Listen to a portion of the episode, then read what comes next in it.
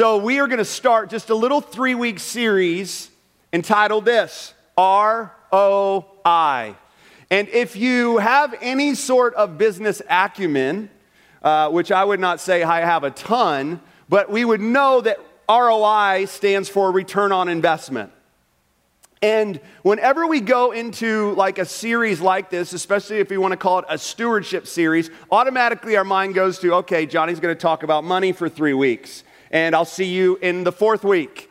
Uh, so your mind may go there, but what I really want us to think about is that when we think about that term return on investment, really what we're looking at and what we're going after is something that I hope you desire as I desire for my life. That I want to give my life in such a way that I have the privilege one day to see a return on the investment of my life. You may think of the word steward when I say that. In fact, the New Testament uses that word eight times. That word steward to get across how we are to live our life, that we are to invest all of our resources, not just our treasure, our money, but our time and our talents and everything about our life, that we are to invest those things, not ultimately for ourselves, but for the kingdom of God and what has eternal value. Now, this isn't the main passage that we're going to look at this morning, but I do want to, you to turn in your Bibles, first of all, to 1 Corinthians 3, verses 11 through 15. Because I think if there's a passage that really gets at what we are striving for and living for as we live on mission for the Lord, for His honor and His glory, according to His will, that in 1 Corinthians 3, Paul gives us a snapshot of this idea of return on investment. And so I just want to use this passage to really set up this series that we are going to look at starting this morning. And look at what it says For no one can lay a foundation other than that which is laid, which is Jesus Christ. So what he's saying is, is Jesus Christ is our foundation. He's our foundation for our salvation, He's foundation for our sanctification and us growing in our relationship with Lord and becoming more and more like Him. He's our foundation for everything in our life.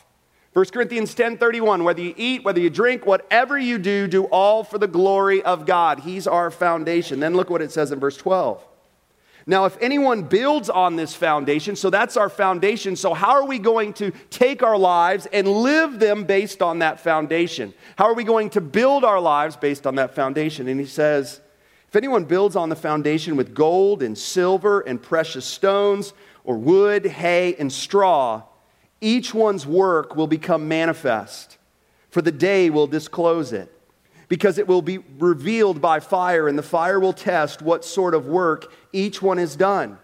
And if, that, if the work that anyone has built on the foundation survives, he will receive a reward.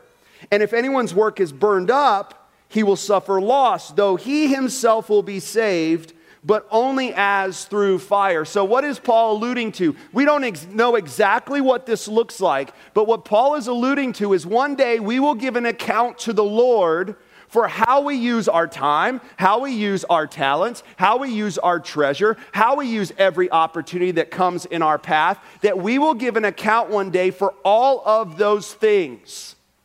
And if they are built upon the foundation of Christ for His glory, for His kingdom, then they will last. But if they are for ourselves and we're looking at the things and the resources and everything that God has given us, and we are living and using those things for ourselves, they will burn up. It's not that we'll lose our salvation, but it will reveal that we wasted what God has given us there won't be the return on investment that we are striving for. So here's the title of the message this morning as we set up really what we all desire, right? We all desire, as I said, a return on investment. Here's the title of the message this morning Time is an investment. We're going to talk this morning about time. Because making a sound investment for the maximum return on your investment takes, you know what it takes? It takes wisdom. It takes wisdom to be wise to know where do I need to invest? Where do I need to not invest? Think about it. Some of you probably would look and say, you know, I can look back to some times in my life where I said yes to some investments and I was able to see a return. Like I was able to see that actually produce a good return. There's probably more of us in this room like this, where we can look at times in our life and we're like, man, I can think of a lot of times where I thought it was a good investment and man, I really regretted it. We're in a safe room, right? How many of you are like that? Raise your hand. My hand is raised, both hands are raised for me. You know, I was thinking about this. What was I was trying to think about the, a bad investment that, that we made in our family. And I think back to when Lori and I were first married. See, uh, many of you know this. I grew up in a house full of six boys. And so I learned to drive in a Ford Econoline van, conversion van. Just think about that. Like, that's not something you ever want to pull up to anyone's house on to pick up their daughter for a date, but that was the only car we had. And so I learned how to drive in that massive thing. And so I never had a car growing up and, and went into college, didn't have a car, and that's okay. Don't feel sorry for me in that. But Lori and I first got married, and, and her dad graciously gave us a car. And that car was a 1986 Volvo 740 GLE. You're like, oh, you got a Volvo. Wait a minute. No, did you hear me? 1986. And we're not that old, so that was not new. And so we drove that car around, and I remember, man, I wanted, I wanted a new car so bad. And so I remember we went, and I was like, man, I so want a Toyota 4Runner. And so we went to the dealership there in Pensacola, Florida, and we went and, and uh, we looked at the Toyota 4Runner, and I just didn't want a basic Toyota 4Runner. I wanted a Toyota 4Runner with the running boards, with the fender flares, with the wood grain interior, and the leather, and the sunroof. I mean, like, I just didn't want to go base level. Let's go all the way. And so I knew so little about that type of stuff. And so we went in and we looked at that and we started to apply and we sat down with the guy. And here's a little thing that I found out. Like, when you don't have any debt, God, thank you, no school loans or anything. Lori didn't have any of that. You like have no credit. And I didn't realize I was getting penalized for not having any bills. But they were like, you know what? Even though you're college grads, you can afford a $500 a month payment. But the problem was is we could not buy the car that I wanted, so we leased the car that I wanted at, just imagine, remember I said we could afford five, at a $500 lease payment for four years. That was the worst investment I could have possibly made. Because what I found out is at the end of those four years, I paid so little of what that car was worth. So I can look back at my life and say, you know what, back in 1999, that was a very poor investment, not much return got to drive it off to the Toyota dealership, leave it, and think, I spent all that money. Some of you are doing the math right now in your head. Yes, I get it. I know. Just walked out. Poor investment. So I believe when we think about this return on investment that we need to start with time when we're thinking about ROI. And so turn in your Bibles to Ephesians chapter 5, verses 15 through 21 is the passage of scripture that we are going to look at this morning. Like, how do we strive to have wisdom for sound investments? Not so much with our stocks and our options, but with our lives. How do we strive to have wisdom in those types of investment for God's kingdom, for God's glory, according to God's will? It starts with our time and how we're views, viewing and using our time as an investment for the Lord. Let's start in verses 15 through 17. Look at what Paul says. He says, Look carefully. Here's what that means with great care, not flippantly, not haphazardly, but to look carefully with great care, then how you walk not as unwise, but as wise, making the best use of the time. Now, that phrase, best use of the time, is an interesting phrase. It literally has the idea of viewing your time as currency. So, if I'm viewing my time as currency, then I'm just like I would my actual currency. I'm looking at it and saying, how am I using it and not using it? How am I saying yes to this and no to this? And so when Paul says making the best use of the time, what he's saying here is you need to view your time as something to invest. And then look what he says because the days are evil. I don't think any of us need to be reminded of that, right? And then he says in verse 17, therefore, do not be foolish, but understand what the will of the Lord is. Here's the idea that I want you to get this morning from this passage of Scripture it's this I am walking wisely. Isn't that what he says? Look carefully how you walk, not as unwise, but as wise. I'm walking wisely when I'm viewing my time as an investment to be made for God's will and God's glory. Mean, isn't that verses 15 through 17? Look carefully how you walk, not as unwise, but as wise, making the best use of the time. Therefore, 17, do not be foolish, but understand what the will of the Lord is. You've heard me say this over and over again, but I'm going to say it again because I can never say it enough. God's word is what? God's will. Say that with me. God's word is God's will. So when verse 17 says, but understand what the will of the Lord is, Paul is literally going to flesh out in this passage of Scripture how we understand what that is, specifically in some key areas. Think about it this God's word is revealed to us. I just thought about some passage of Scripture where God's word is revealed. From God's word. Just listen to these. God's word is revealed to us that people should be saved. That's in 1 Timothy 2, verses 3 and 4. That's God's will. He wants people to be saved, He wants us to share our faith with others. How about this? God's will is for us to be spirit filled. We're going to talk about that here in a second in verse 18. God's will is for us to be sanctified, to growing in our relationship with the Lord. That's 1 Thessalonians 4 3. God's will is for us to be submissive. That's 1 Timothy or 1 Peter 2 verses 13 through 15. This one we don't like, but God's will oftentimes is for us to suffer for his sake. Don't often think about that. But 1 Peter 2:20 tells us that that this is part of God's will and what we will learn through it.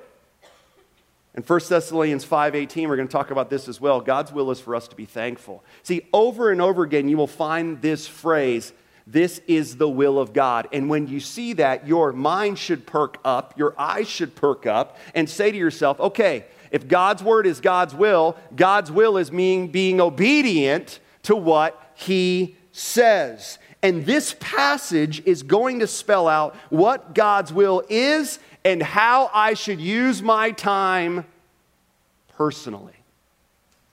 See, I think oftentimes when we think of stewardship, we think of it horizontally, right?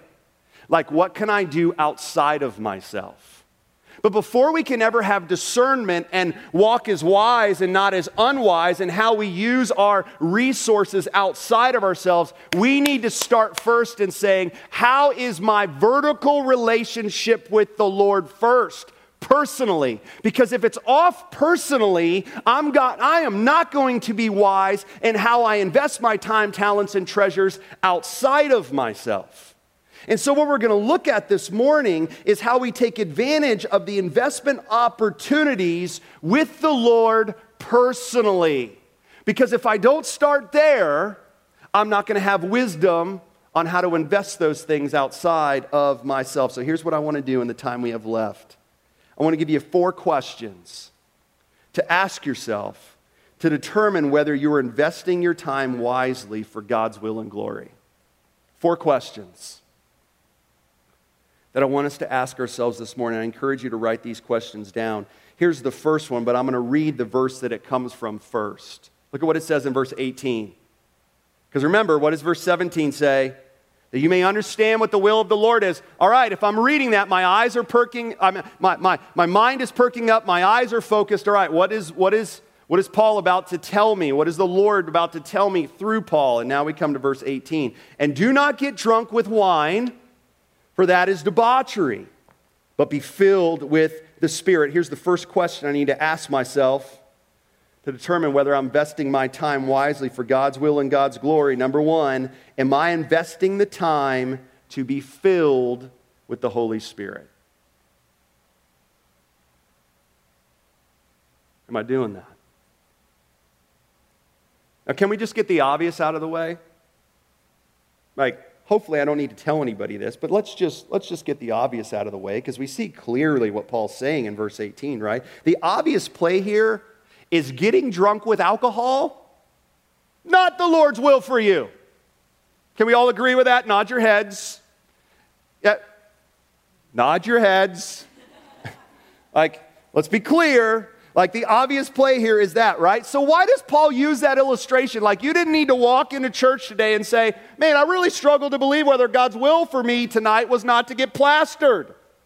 Like nobody thought that coming into this room. So why in the world does Paul use this analogy? Why does he use this contrasting statement? Don't do this, but do this.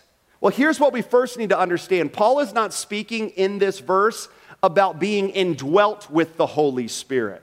See, there's a difference, and we're going to touch on that. See, when I put my faith and trust in Jesus Christ as my Lord and Savior, what that means is I realize that I'm a sinner, that I can do nothing to save myself. Isaiah 64 6, that all my righteous deeds are like filthy rags before a holy God, that God is holy, that I am not, and that Jesus Christ came, God in the flesh, to replace my sinful life with his perfect life and his perfect death and his perfect resurrection. So when I place my trust in Jesus Christ as my Lord and Savior in him alone, what happens is, is I am indwelt by the Holy Spirit. That happens at the moment that I put my trust in Him. Romans 8 9 says, Anyone who does not have the Spirit of God does not belong to Him. So he's not talking about me being indwelt by the Holy Spirit. He's talking about being filled by the Holy Spirit. So think about it this way Paul says, Don't be drunk with wine, but be filled with the Spirit. I've never been drunk, but I do remember back in June I had a procedure done, and they gave me like this little pill, just one little pill in this bottle. And never had this pill before. And I remember I took the pill. I was supposed to take the pill, I don't remember, like so many minutes, like 45, maybe an hour before I was supposed to go in for the procedure. And I thought, man, what's this little pill going to do? So I popped in this little pill. And in about 15 minutes, I experienced a euphoria I've never experienced before in my entire life. Like, man, I was so relaxed. I wasn't uptight. Before I took that pill, I was a little bit nervous about what I was going into. But man, I took that pill. I mean, Lori could have slapped me in the face, which she's never done, but slapped me in the face, punched me in the chin. I'd be like, What are you doing? I would have been completely fine. Com- I was completely relaxed in 15 minutes. When I took that little pill, the Johnny Pereira that my wife knew before I took that pill no longer existed for that specific time period for a couple hours. Why do I say that? That even though it doesn't say, don't be drunk on Valium, the same thing applies. When I took that pill, I acted and reacted differently than I normally would. And so when Paul looks at this and says, here's what the will of the Lord is, we are supposed to view our time, making the best use of our time, viewing it as currency, saying, Lord, let me use my time wisely and not as unwise. Let me look carefully how I live my life. How do I first do that? I need to say to myself, Am I taking the time to be filled with the Spirit? And so, if that's what it says. Let me give you a definition for filled with the Spirit. This is the definition I came up with, and I'm sure there's many ones better than mine, but nevertheless, here's the one, that's one that I came up with. And I encourage you to write this down. Filled with the Spirit, when my thoughts and motives and actions are being guided by the Holy Spirit in such a way that it contradicts my natural tendencies. You ever experienced that? we were like, Lord, I can't take credit for that. Like, I just, I mean, we had a testimony time last week to close out Psalm 23 and hearing some of the testimonies of some of the things that you walked with and how you were able to say, I know that wasn't me reacting that way. You know what that was? That was you being filled with the Spirit. That was your thoughts and your motives and your actions being guided by the Holy Spirit in such a way that it contradicts your natural tendencies. That's why Paul uses that illustration. Because just as when you're drunk or whatever you're high on, you act differently than you normally would, so it is when I'm filled with the Spirit. And when I'm being filled with the Spirit, that's an ongoing thing. That's not a one time decision. That's an ongoing thing in my relationship with the Lord. And when I experience that, what I ought to say is, man, I want to act like that more. Just listen to these verses. Galatians 5:16 says this, "Walk by the Spirit." Same idea, be filled with the Spirit, and you will not gratify the desires of the flesh.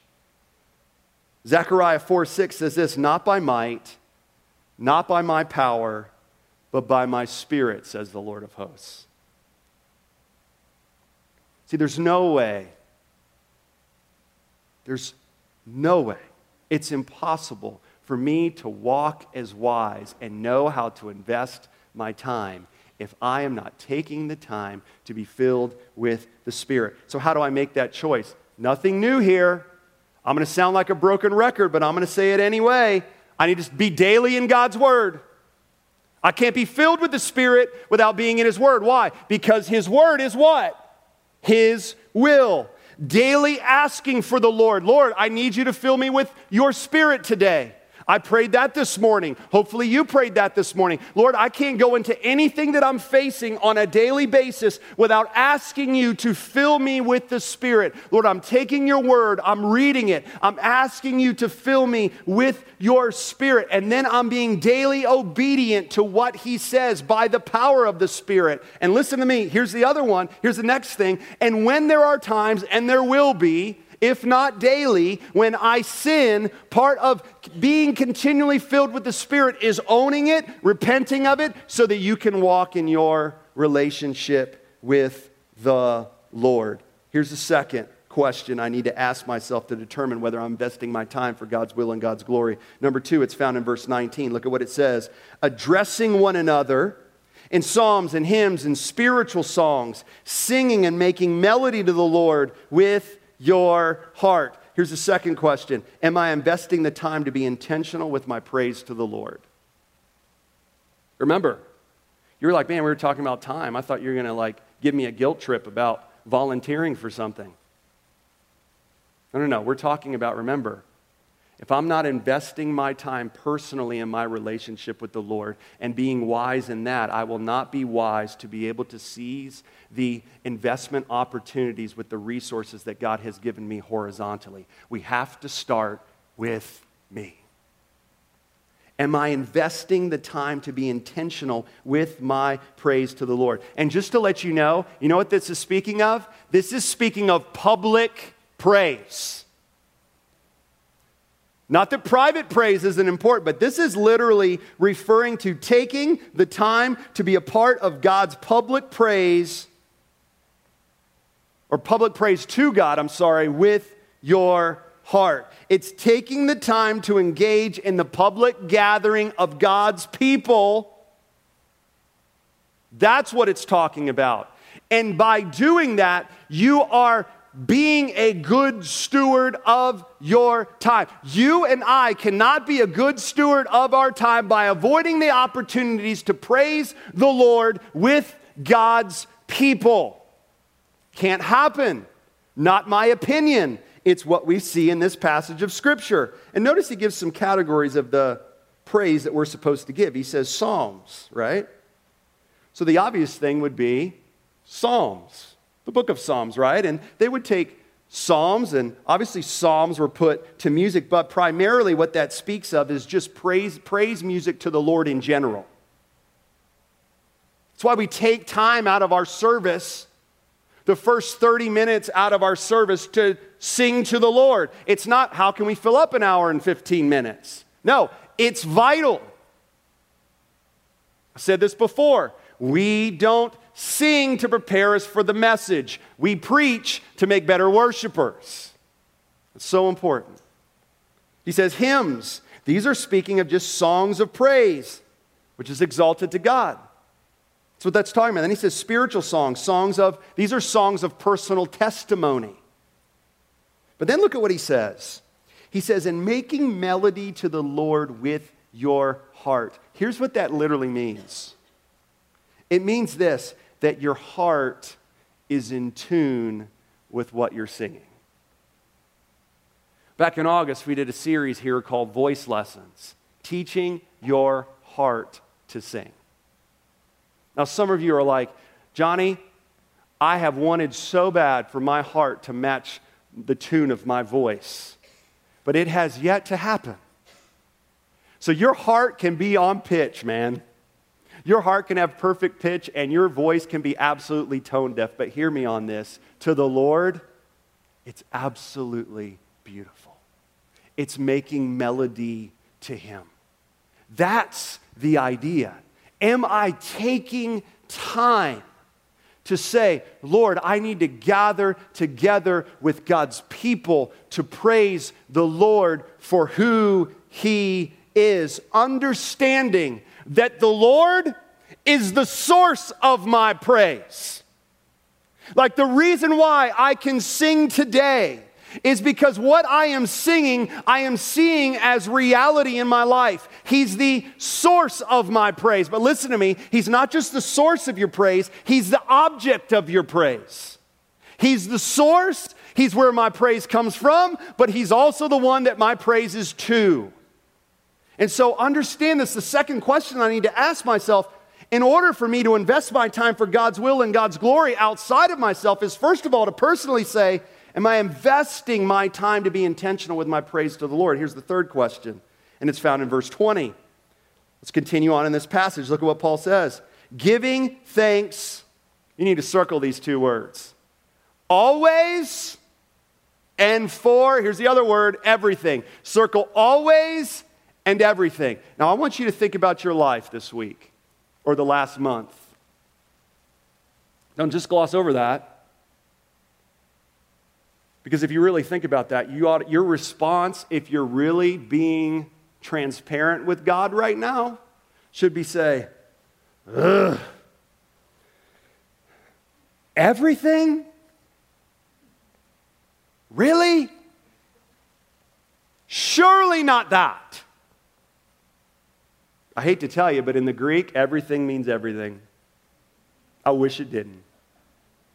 Everything. Just say that. Everything. Giving thanks always and for everything to who? To God the Father in the name of the Lord Jesus Christ. So, unless you doubted that verse 20, like Paul made a mistake, like he didn't get what the Holy Spirit was giving in this moment, listen to what he writes in 1 Thessalonians 5:18 under the inspiration of the Holy Spirit. He says, "Giving thanks in all circumstances." Just another way to say what? Everything. For this is the will of God in Christ Jesus for Susie. Well, yeah, for Susie, but for me too. It says, This is God's will in Christ Jesus for you. Colossians 2 7. Ladies, you looked at this yesterday. It says, rooted and built up in him, established in the faith, just as you were taught. And then he says, abounding in thanksgiving. So here's the third question I need to ask myself in order to be investing my time for God's will and God's glory. Number three, am I investing the time to be thankful for what the Lord has done, is doing, and will do? Not just for what he has done but also for what he is doing. Because it says, giving thanks always and for everything. 1 Thessalonians 5:18. Giving thanks in all circumstances, for this is the will of God. I can't argue with that. Am I investing my time to give thanks to God for what He has done, what He is doing, and what He will do? Listen to me. Listen to this. Giving thanks reminds me, and it reminds you of who God is and what He has done so that I will trust Him for what He will do. When I make the choice that, God, I'm going to take my time right now and I'm going to be thankful for what you have done. And Lord, you giving me eyes to see what you are doing. That fuels my faith and my trust to believe in being thankful for what God will do, even though I can't see it yet. And that's where investing my time starts. Here's the fourth question, and I'm done this morning, and it's found in verse 21, where Paul says this not just giving thanks always for everything to God the Father in the name of the Lord Jesus Christ, but in verse 21, submitting to one another out of reverence for Christ. Here's the fourth question we need to ask ourselves Am I investing the time to exercise humility in my relationships with one another? Am I taking the time to do that? To exercise humility in my relationship with others. So when I look at this verse, here's the truth that I get when I look at it it's this that every spirit filled can I just read you the definition of filled with the Spirit again? When my thoughts and motives and actions are being guided by the Holy Spirit in such a way that it contradicts my natural tendencies, right? That's filled with the Spirit. So, in other words, every Spirit filled believer is a humble, submissive believer. Because that's not my natural tendency. Is it yours? Am I the only one up here like that? We're all like that. So, why do I do it? Do I do it so I can have more friends? Man, he's such a nice guy, or she's, she's such a nice girl to be around. She's so submissive, and she does whatever I want. Where do you want to go eat? Wherever you want. What do you want to do? Whatever you want. Is it to make more friends? Is it so I can, you know, chum up with my boss?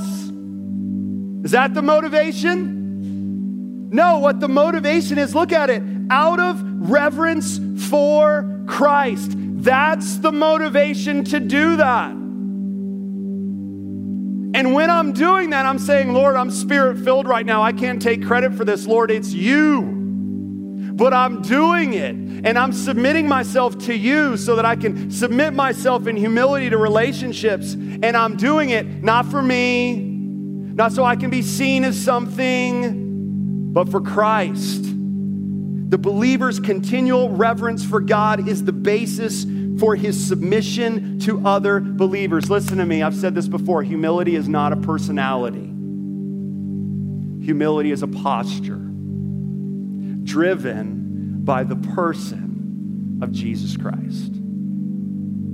Four questions we need to ask ourselves before we ever look outside of ourselves and say, Lord, where do I need to invest my time in this person or in this opportunity? Or Lord, where do I need to use my talents in this thing or that thing? Or man, this thing is coming down my path. Lord, is that where I'm supposed to invest my talents? Lord, where do I invest my treasure, my money? Is it in this? Is it in that? All of that. Listen, it starts with me asking, wait a minute, where am I investing my time personally? Because if it's not invested in my vertical relationship with God, I will miss the ROI and the investment opportunities horizontally. Every head bowed and every eye closed this morning. And man, let's just take time today Let's take time and let's use those questions and even taking those questions and going into our week this week in our quiet time with the Lord and using those as examination questions of our lives and saying, Lord, you've told me what your will is. It's clearly spelled out in this passage of Scripture. God, I want to be a good steward. Lord, I want to return on my investment. But Lord, it starts with me.